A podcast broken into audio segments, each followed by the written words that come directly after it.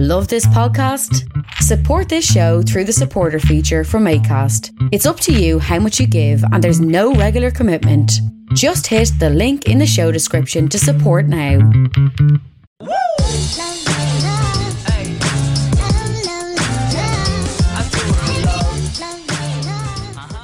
Today's guest is the founder of Viotas, Paddy Finn. You're very welcome to the Scaling Your Business podcast. Thank you very much, Ryan. Thanks very much for having me on. Yeah, you you came with a great recommendation from a friend of mine, Devin Hughes, the founder of Buymie. Um, I want to go back to the very beginning. I looked at your LinkedIn page, noticed that you grew up in Galway. What was your favorite part of growing up out west?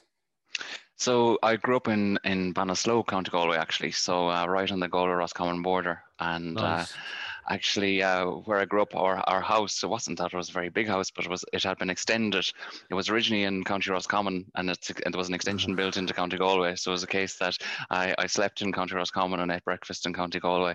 And it was really kind of, it was out in the countryside. So when I was young, uh, growing up in the countryside, I had just kind of look so much freedom. So like me and my brothers used to be into like building, you know, kind of racing buggies out of Volkswagen Beetle chassis and taking engines out of uh, old, uh, what now we uh, would be hippie vans, like you know the Volkswagen vans and that, and and and and making all of this kind of stuff. And you know, so we used to be able to then traipse around the fields in these, and uh, and and even the bogs and that. So I think kind of the freedom of of uh, of growing up in the country was was really good. But I, I guess as well, like my friends would have all lived quite a bit of way. So they would have, let's say, been living in housing estates and stuff like that. They would have had a good collective around them. Whereas I suppose I had to make my own entertainment and be uh, be pretty creative in building things, making things. But it was always a good house then for people to come to because, you know, we could kind of get away with doing things that you wouldn't get get away with doing elsewhere. Yeah, the the creative part I like. The most creative story I've ever heard is someone. Um, they were born in 1960 and they cut the roof off a beetle and used it to to sail down a river. Oh, really? yeah, That's gas. Crazy. But I remember, like, you know, when I was like, I don't know, 10 or 11 years old. My brother would have had one of these uh, kind of uh, uh, Beetle racing racing buggies and that. So when he was away in college in the week, he had taught me how to drive it and that. And uh, so friends used to come down to the house. So instead of like your conventional climbing a tree, we'd throw a rope up over a branch, tie one end of it onto the buggy, put a foot loop in the other, drive forward in the buggy, and then it would just lift, hoist the person up into the tree. so, Amazing. so it was that kind of stuff. You, you, you certainly lived a good childhood then did that have any influence on your degree in electronic engineering? Absolutely, yeah. Um, so, well, actually, for me, uh, I suppose the path to kind of going into electronic engineering was I had originally planned on uh, studying, I hoped to study aeronautical engineering, and then my second, third, fourth, fifth, sixth choices, I'd say, were actually mechanical engineering and, and that because I really liked the mechanical side of things, and I was just, I, I think I was reasonably good with logic and reasoning, and you know that kind of uh, stands to reason there. And uh, then uh, in my leaving cert, I like I, you know I, I, was I was good at school, but I was kind of blew hot and cold when it came to exams. And uh, my leaving cert was certainly a, an instance of cold. Uh, so I missed out. I uh, like and I would have been you know reasonably good in terms of like with with maths in school. But the one thing was that I was I was really bad with rote learning. So like the theorems and that I had to understand them to be able to I had to understand everything to be able to apply it. You know, so yeah. I couldn't really just rote learn.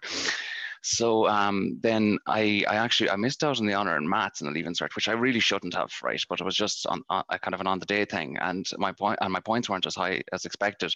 So I ended up getting like the seventh choice in my CAO, and it seemed that seemed horrendous at the time, right? It's like it just seemed like oh God, will I go back? Will I repeat the leaving cert? What will I do?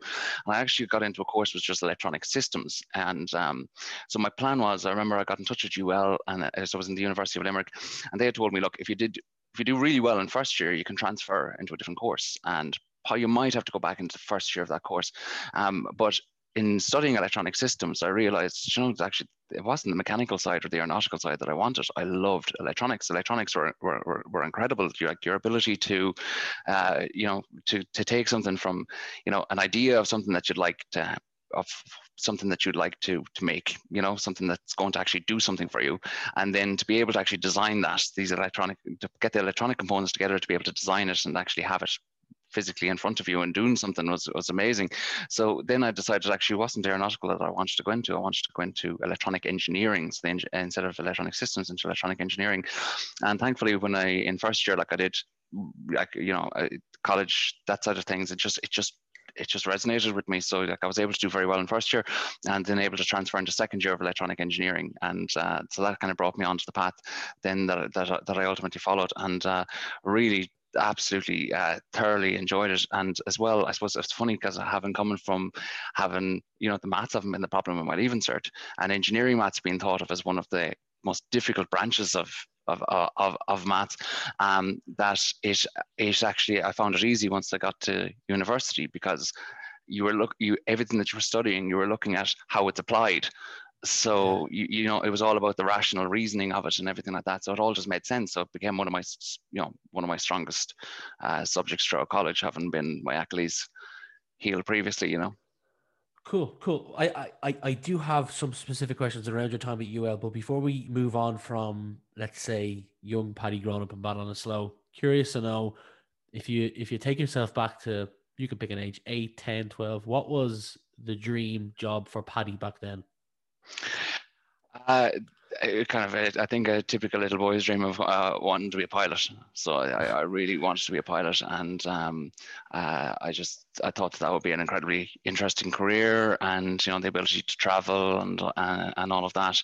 Um, but I suppose then as as uh, as as time went on, and you kind of start to look at well, what would a day in the life of that look like and more so what would a year and a career in the life of that look like um, it kind of wouldn't really appeal to more the kind of I suppose the engineering creative side of me so uh, I uh, fairly figured out that that wasn't for me.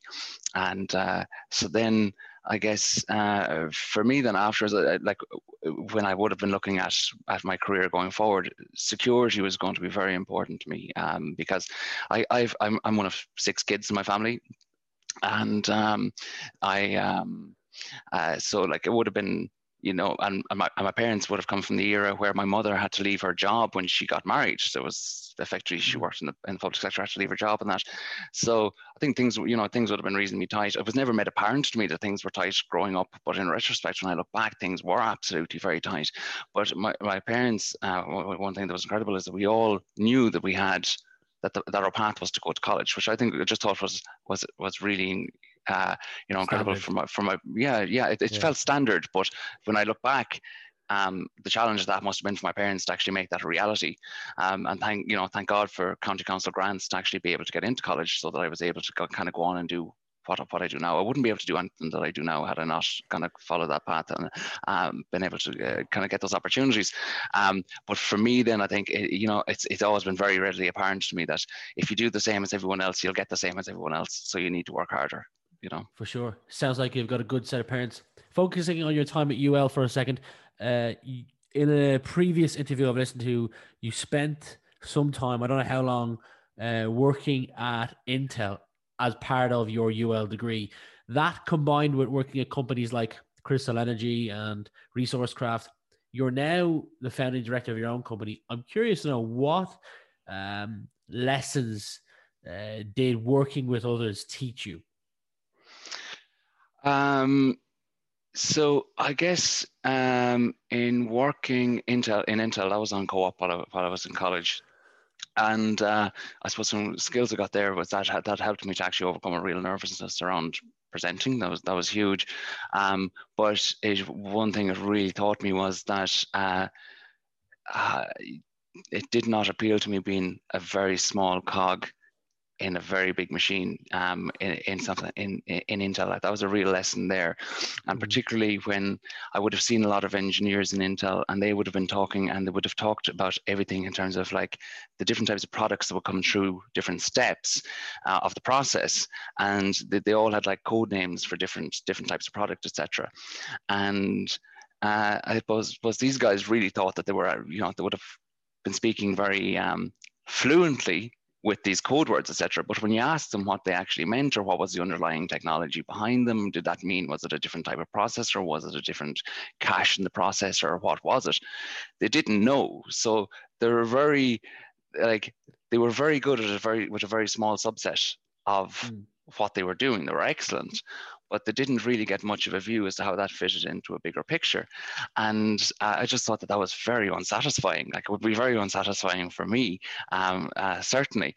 And um, so that I suppose would have kind of been like that, that not quite for me. And I would, I'd never thrive in that environment. I would be very much a, if I if I was there and I was working on that type of stuff, I would be a nine to fiver, you know, and I would be trying to find other ways to fill you know a fulfillment. And um, then i suppose as well uh, when i was in fourth year in college actually myself and a friend we, uh, uh, we, we we imported some cars in japan. So we started kind of importing some cars in japan and uh, and that and uh, that kind of uh, got us some extra money in in in in, in fourth year in college. And i think that was actually a really good lesson for me because um, where that lesson was was that you know look i was what 20 20 years old. So i was just turned 17 starting college I was 20 years old in fourth year, and um, uh, I remember like the idea of importing a car from Japan just seemed like, oh look, that's ridiculous. That's for somebody else to do. Somebody who has a, a you know a company that imports cars is that.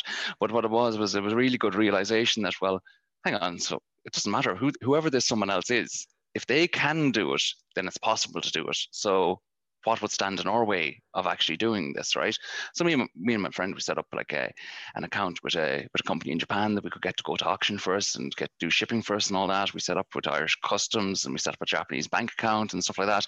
And we just said, let's give it a go. Let's just throw in a few quid each and just see what happens. See if something comes to Dublin Port, or do you get like I don't know, you get a, a, a box of lead arrives or something. I don't know. And uh, look, and, and, and it worked, and and that, and it was cool. And we brought in some other cars, brought in some nice cars and that. Um, but it was, uh, I suppose, at that point in time, it was kind of like uh, on the verge of the downturn um, and uh, so uh, when we kicked it off, like there was plenty of guys, uh, young guys out there doing um, apprenticeships and stuff like that. Had plenty of money to their names, wanted to buy Japanese sports cars, so you could, you know, you'd have them sold before they'd even land in Ireland. Um, but then um, that, you know, that the these guys didn't have jobs, never mind money anymore to be spending on Japanese sports cars. So that wasn't going to be a, a, a long-term plan, but it was never going to be a long-term plan. It was just a kind of a let's give it a go and just see. But a really good lesson with that was um, that uh, well, if somebody can do it, there's no reason why you can't do it. And um, then when I was uh, then then I started into my PhD after um, after after electronic engineering, and uh, with uh, so my final year project supervisor in UL, he asked me, he said, "Look, would you be interested in doing a PhD? We've got some funding coming up in this topic called demand response, which is ultimately what my career has turned into, is demand response." And I I still remember the first time when I had to like I had to go in for an interview for the scholarship. So I um I remember like you know, Wikipedia was my friend. All of these, you know, I was there online going, "What on earth is this thing that I need to talk to?" And and actually finding out about it, going, "This is actually really cool." And uh, so I uh, started the PhD, and during that, I uh, got to know uh, ResourceKraft. They're a Limerick-based power metering company, and they, like a, a, really fantastic company that I really admire because of their their their en- engineering centric approach to problem solving. So they they uh, they uh, it's uh, uh, Liam Relihan and Frank Casey uh, run uh, run ResourceKraft, and I suppose particularly with Liam, just seeing his approach that he he um, when he was looking at uh, let's say challenges for power metering and being able to let's say validate the energy usage on on, on large sites, etc. Um, uh, Liam's mind pretty quickly moved past the question of the problem and moved on to the solution, like as in figuring out what the solution could be. And I suppose I would have learned uh, a lot from Liam in terms of his, his his practical approach to problem solving, and that was kind of actually just during my PhD, just to get some time, a little bit of real world time, actually seeing how some of this operates, and, and then uh, while I was studying. Um, um, I started reading uh, this a, horrendous document called uh, uh, the Trading and Settlement Code. So the Trading and Settlement Code is like the Bible. It's the rule set of how the electricity market, how the financial side of the electricity market works in Ireland, right? So it's um, it sets out all the rules how we have to do everything, and um, it's uh, you know it's hundreds of pages. It's very quite complex stuff, yeah. but it's uh, uh, but I've, I found it really interesting to read it and one of the things that i started to kind of realize is that there isn't a major barrier here to stop anybody setting up an electricity supply company um, so an electricity supply company i would have almost thought that to be a big utility your first step is starting step is you already have to be a big utility as if like it's a kind of a, a closed shop right and to be a yeah. big company you have to start as a big company and looking at this it became kind of uh, apparent that well no uh, there's uh, there isn't any major barrier to entry, entry here. Um, uh, it's possible to get involved and to be an electricity supply company because the what people most people don't know is that the electricity market is actually there's a wholesale market. It's like um, almost like a cash and carry for electricity. So all power stations on the power system sell into the electricity market, and then all supply companies buy out of that. So even if you have like um, Electric Ireland having both generation and a supply company, this, the generation still sells into that pool and the supply company buys out the same as all the other suppliers, right? And you don't need to own the generation. You don't have to own it. You can actually just be a buyer out of that pool and buy it for the same price as everyone else buys out of that pool, right? It's kind of a, the price is, is, is set every half hour depending on what generation is needed. Um, so it's like, okay, so you can just go in as a supply company, and uh, set up an electricity supply company, buy from the wholesale market like anyone else, and then sell on to electricity customers. And at the same time, I was kind of going through that thought process. A, a gentleman called uh, uh, Joe Hodgins, who used to actually be in, in, in senior management with ESB in the Moneypoint power plant and had since gone into, he has a company called Hodgins Architectural Facades to do like big uh, curtain glazing on big commercial and industrial buildings. Um, he was looking at kind of getting back into the electricity market. He'd away from ESB for a while. And he approached our research group about something in, I can't remember, about something in, in, in UL. And I remember when I was talking to him, I was saying, look, I'm kind of on the same parallel thought process as you here in terms of set up an electricity supply company. So I was involved in with Joe during the startup of, uh, of Crystal Energy and uh, Crystal Energy would have taken on then some um, some large um, industrial electricity customers and that, and uh, it it offered what's called a, a pass-through electricity tariff, where the customers would actually get the half hourly price in the wholesale market plus a small margin for the for the for the, for the service, and um, that then I suppose that was a, a huge lesson in like if we go back to the lesson on with the importing a car from Japan and you go, God, if somebody can do it, then why can't I do it? Well, yeah. setting up an electricity supply company was that lesson on steroids where you're going, you know, something that I would have thought it was a major barrier to entry. You, had to be somebody else. You had to have, I don't know, either be born with a silver spoon or in your mouth, or you needed, uh, you know, to have be, yeah, um, at an, you know, uh, you have to be a, a, large company to engage in a certain in a certain um, activity to start with. Um, this was a real lesson, and no, you don't. If you can set up an electricity supply company that's selling, you know, tens of thousands of euros worth of power a month, um, and you can start that from scratch, then um, then you know what really is unsurmountable for somebody to actually want to to do, uh, you know. Um, and uh, so then there's there's kind of very little limited opportunity for um, uh, innovation on the electricity supply side of the market, really, in my in my mind. Um, so what I did then was instead of kind of continuing with Crystal Energy, um, we used Crystal Energy then to actually so instead of me looking to like you know take a, stake in it or otherwise, uh, yeah. I kind of came out away from that and instead said, look, how about you fund um, time for me to do a postdoc, postdoctoral research fellowship in UL. Um, so basically, Crystal Energy, if they put in X amount of money, the Science Foundation of, I think it was the Science Foundation of Ireland, would, would back it with an extra two thirds. And that then gave me bread and butter money while I wanted to set up what was Electricity Exchange and is now Viotas.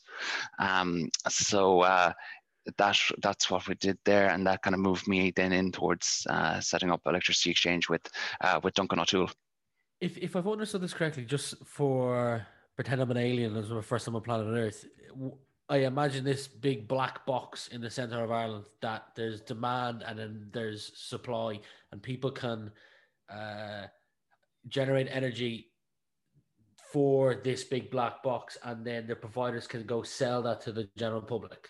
Yeah, exactly. I've, I've yeah, basics of it. That's there. that's the basics of it there, and it's like um so you might be familiar with the with with, with EirGrid, right? People are familiar yeah. with the name, but nobody knows what they do, right? Yeah. Um, so I would uh, I, I would equate EirGrid as being um, if the if power stations and wind farms and the likes of us in the power system are like the the players in an orchestra. EirGrid is the conductor of the orchestra, and EirGrid is listening to what you and the audience wants to hear. So basically, gotcha. whatever whatever power is needed at any point in time, EirGrid conducts what generation is needed to, to actually be online, and they do that in both the planet day ahead, and they also do it in real time. And then uh, after that, an electricity supply company, actually, the function of an electricity supply company might surprise you, um, is that all of they are is really administrators. So what they do is they're the collectors of money. So the flow of money in the electricity market is that electricity customers pay in. Uh, that money then has to be dispersed between um, uh, networks. Uh, sorry, well, first of all, the power stations for actually generating the power.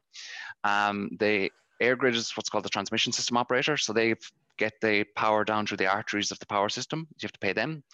ESB networks then are like the capillaries, the distribution network that gets it to your house. So what your electricity supply company actually really does is take the money that you pay them and then pay each of those parties on your behalf and keep a, and keep a fee for it. That's what an electricity supply company is. Okay, and ESB themselves aren't one of those electricity supply They are, companies. they so are, they get a bigger piece of the pie then. so so they basically they they fill multiple functions. They own an electricity supply company with Electric Ireland. Then they also own um, a generation and the generation side of the market, and they also own um, infrastructure that gets the power to you um, as well. So they just have um, they just have effectively businesses that operate A in multiple areas in Yeah, multiple gotcha. areas. Yeah. I'd regret it if I didn't ask. Going back to the Japanese cars, do you have a favorite car at the moment? Uh, at the moment, yeah, absolutely. So I uh, and I, I'm lucky I have it. Um, a, a, a Tesla uh, S uh, P100D. Nice. Um, so I was. Uh, uh, look, it was a massive thing for me to get. I think the the fanciest thing I owned before I bought the Tesla was a Ted Baker water bottle that my wife got me. You know, I'm not, I'm not a kind of a, I'm not a real kind of like, you know, uh, uh, Spender. it's a spender of on, on fancy things and then um but like look at it, you can imagine that that car just appealed to everything in me um really Yeah, like you know and the autopilot is the fastest accelerating car and all that and i kind of don't know where i go from there which is like you know but i have no reason no reason to change but i love it yeah Yeah. For anyone who's connected with you on any of your social sites, they'll notice, it won't take them long to notice that you are a scuba diving instructor. So I'm interested to know what's one thing that you're into that not a lot of people know about? Um, okay, so the no uh, scuba diving instructor. One thing that I'm into. Um, so recently I've started to try to learn guitar. Actually, so Nice. Is that the guitar behind you? That's the guitar behind, and it's actually down to the fact that with scuba diving, there isn't. It takes like a full day to go diving, and I'm involved in Yeah. it with a search, and- a search and recovery dive unit. I live in Killaloe, just outside Limerick, and uh, so I'm involved with a search and recovery dive unit here and that. And um, but like to go diving just takes. I don't have a whole lot of time, um, but I just wanted something like to just take my mind off of work for. I don't know, 20 minutes here and there. Um, so my wife for Christmas bought me a guitar to start uh, learning um, because I'm quite void of talent otherwise. And uh, there's nothing else that I can really do that's a good demonstrable skill, you know. Nice, very cool. Um, again, googling your name, you'll see EY Irish Entrepreneur of the Year finalist 2008, Limerick's Best Young Entrepreneur 2014, Ireland's top 30 under 30, uh, Limerick's top 40 under 40. A, a, a ton of awards. One of your Instagram pictures is just uh, an award uh, unit, probably bigger than some Premier League clubs have for anyone considering putting themselves forward for the likes of EY Irish Entrepreneur of the Year, what are some of the benefits that you've seen and what words of encouragement would you have for those that are on the fence?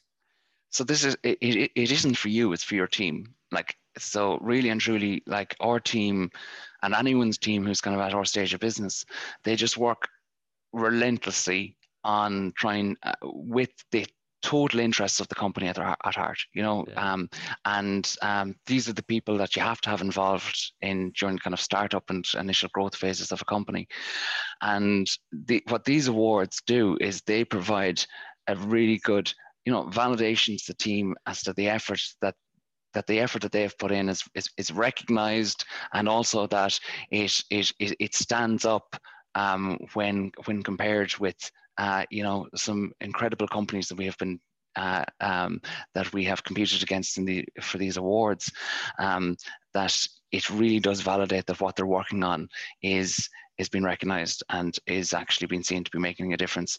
Um, so really, I think that for these for these awards, first and foremost, it's for the team for that. The networking opportunities with these as well is fantastic, and it, it is certainly good for the marketing of the company, but um, as well, and not even just for for prospective clients, but also for for our existing clients. And you know, the messages of congratulations that we get from our existing clients are fantastic. That uh, they, you know, they really do enjoy seeing our name in in in the paper as you know who they're working working with because again look at the stage we are in business we have personal relationships with these people um, so they feel invested they feel, our clients feel like they've been part of our growth story as well uh, so when they start seeing the recognition there i think they they they also feel uh, you know, acclaimed success. You pointed out something very interesting there. I had a friend that came to me recently, and he didn't want to put himself forward for awards because he thought it was kind of virtue signaling. And I said to him, "You one reason why you should put yourself forward, and you picked up on it there, was to showcase to your current clients that they're currently working with the best." Yeah, very very solid point. The company you own at the moment, Viotas, an article came out in December 2020 to announce that you're hiring 60 new jobs and that you have opened or are planning to open your first international office in Melbourne. What are the future plans for Viotas? Yeah. Um, so, okay. So I can start off with the plans and we can go through some of the mechanics of, of what, what, we're doing with that. Um, absolutely. So at the moment, um, we've set, we've set up a very strong company here in terms of capability. So the cap- the different capabilities we have in the company allow us to achieve a huge amount of um, a, a, a, huge amount of innovation, uh, delivery of services, and um, uh, also to be to maintain a lot of flexibility. So we, we, call ourselves a full stack company. So we we have a 24 hour operation center we have sales we have field operations who install equipment on site and, and, we provide services but we also have hardware engineers that can start with the building of a printed circuit board, you know, and the design of a printed circuit board. So if we have an idea and we find that there's no technology to help us achieve it, we can start at brass tacks and go, well, let's develop the technology from ground up. Awesome. So that with that, then I suppose it means that it gives us great capability when we, when we look at international landscape for it's a, the, the electricity market is evolving incredibly quickly. It's, it's it, to be able to to be able to bring more renewables onto the power system, power systems and electricity markets are having to change very significantly, and this creates good opportunity. But it can be quite hard hard to foretell exactly what the next changes are going to be. Now we've had a good track record in that, but in order to be able to capture them, you need to be very nimble. So, and we, we we're well placed for that. So in terms of uh, our, our our upcoming growth, uh, we're planning on rolling out to so we have we have our operation in australia now we've got an, uh, you know an recruited an excellent team there with fantastic leadership and uh, a fantastic team on the ground there who are starting to grow the business there. Uh, we've set up a research and development office in, in Krakow in Poland as well, uh, just in the last few months. And uh, we're planning then to roll out to a further eight markets over the coming uh, wow. four and a half to five years. Um, so uh, it's now about transitioning the business from being an operational business that is uh, you know, um, doing the underground work um, to uh, building the business that's actually uh, building the infrastructure within the business that's able to spawn these new businesses, spawn and manage these new businesses remotely. Um, so that is the real key to the real, like we've got, we're, I would say we're a late adolescent uh, as uh, you know as, as a business that's where i kind of see us as a stage. We're kind of gone from the childhood stage where um, ad hoc is fantastic. Ad hoc is what you need as a startup. It gets things done. It's you know too much process as a startup would just will kill you. But then yeah once there's there's a kind of a point of inflection after which um, process and structure are just the key to growth you know? And um, so uh, uh, in terms of like my the, the, the, running of of of Viotas is myself and and, and my business partner Duncan, of course, uh, a fellow co-founder, and uh, you know we're both very very aligned in our views as to what's what's needed to uh, uh, to grow the business. So we spent the last year then. Um, uh, uh, you know, put together a good senior management team in the business. Let's say, kind of pre-COVID, we had about 27 on the team. We now are up over 60, and we have a further, you know, 60 jobs coming online, and a further about a further 100, 120 coming going to come on abroad. And um, uh, I suppose we spent the last year looking at um, uh, working on making sure that we're we're building the internal fabric in the business that can actually achieve that, uh, rather than setting out setting out to start setting um, you know um, setting up a, a, load of international operations and then going how on earth do we actually sustain this how do we you know even even things that how do you manage the internal communication within the business and all your processes and flows and that uh, it's too late to start it then so the work has been taken on that over the last year yeah, interesting. You say internal communication. I was chatting to a guy uh, who has a company and he's achieved hyper growth in the last couple of years. I think there's 500 employees at it now there was 60 maybe three four years ago and he said uh, he's done this multiple times the line of communication breaks down at the 150th hour. Anything beyond that it completely breaks. Um, yeah. so you need to uh, plan ahead and consider that that will happen. Um, very very impressive and it makes me smile to see irish businesses are growing. You mentioned melbourne very familiar with Australia. I lived there for a year, 2015, 2016. You also mentioned Krakow. I'm assuming you've traveled before. Pretend COVID doesn't exist, or fast forward when it's disappeared and you can travel again. What's the first city or country you're going to go to? Uh, for business? It doesn't have to be business or pleasure. no, uh, so I think yeah, no, I think straight get straight down to the team in Melbourne. So we've fully yeah. remotely put together a team there, and uh, we want to get down. I want to get some of the team here down to them. I'd like to get them to visit us as well, um, because uh, you know they are uh, a fully you know a fully integrated part of our team, um, but we're only see we're only getting to talk to them like this, and um, I think to get down there and also for um, uh, they've been remarkable at assimilating our culture, um, but I think that that will be bolstered as well by us getting to spend a little bit more time with them, and we also need to make sure that we get that'll help us to refine our process of instilling culture, the culture of the company, in in remote operations as well. Uh, we need to get um, uh, to, to, to, certainly polish that as a capability. Um, so down down to Melbourne, unfortunately, by the looks of things, it'll be uh, their winter when that arises. Yeah, um, that's still but, a cool place to go to. I'm actually hoping to get my best friend's getting married next year. I'm hoping to get back out there as well myself.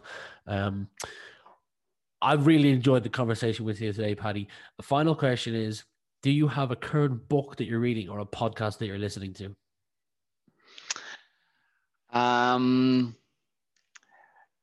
not as such. So I definitely kind of vary my appetite for what I'm for for what I'm listening to. So like I work atrocious hours, rain embarrassing hours. Yeah. Like so I work typically maybe four in the mornings, my typical kind of cut off during the week.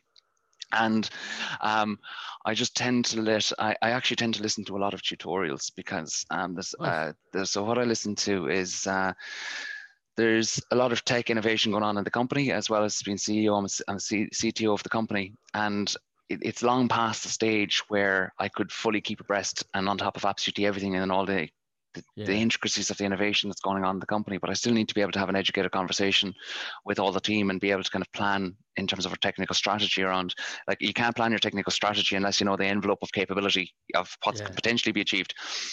Um, so I think a lot of the time when they hear trying new uh, software development languages, or there's a, let's say perhaps even a new uh, a new uh, silicon semiconductor that we're looking at using, or something like that, uh, what I tend to do is put on in the background uh, tutorials on YouTube and just listen to them, just keep them in the background uh, while I'm working away. So I'm just trying to learn a little bit all the time about um, about perhaps new systems that either are we know to be of interest to, to, us that we're using or things that we maybe are featuring on our radar that might be of interest to us and we could do it just learning a, a little bit more as to how it might fit into our kind of tech, tech ecosystem.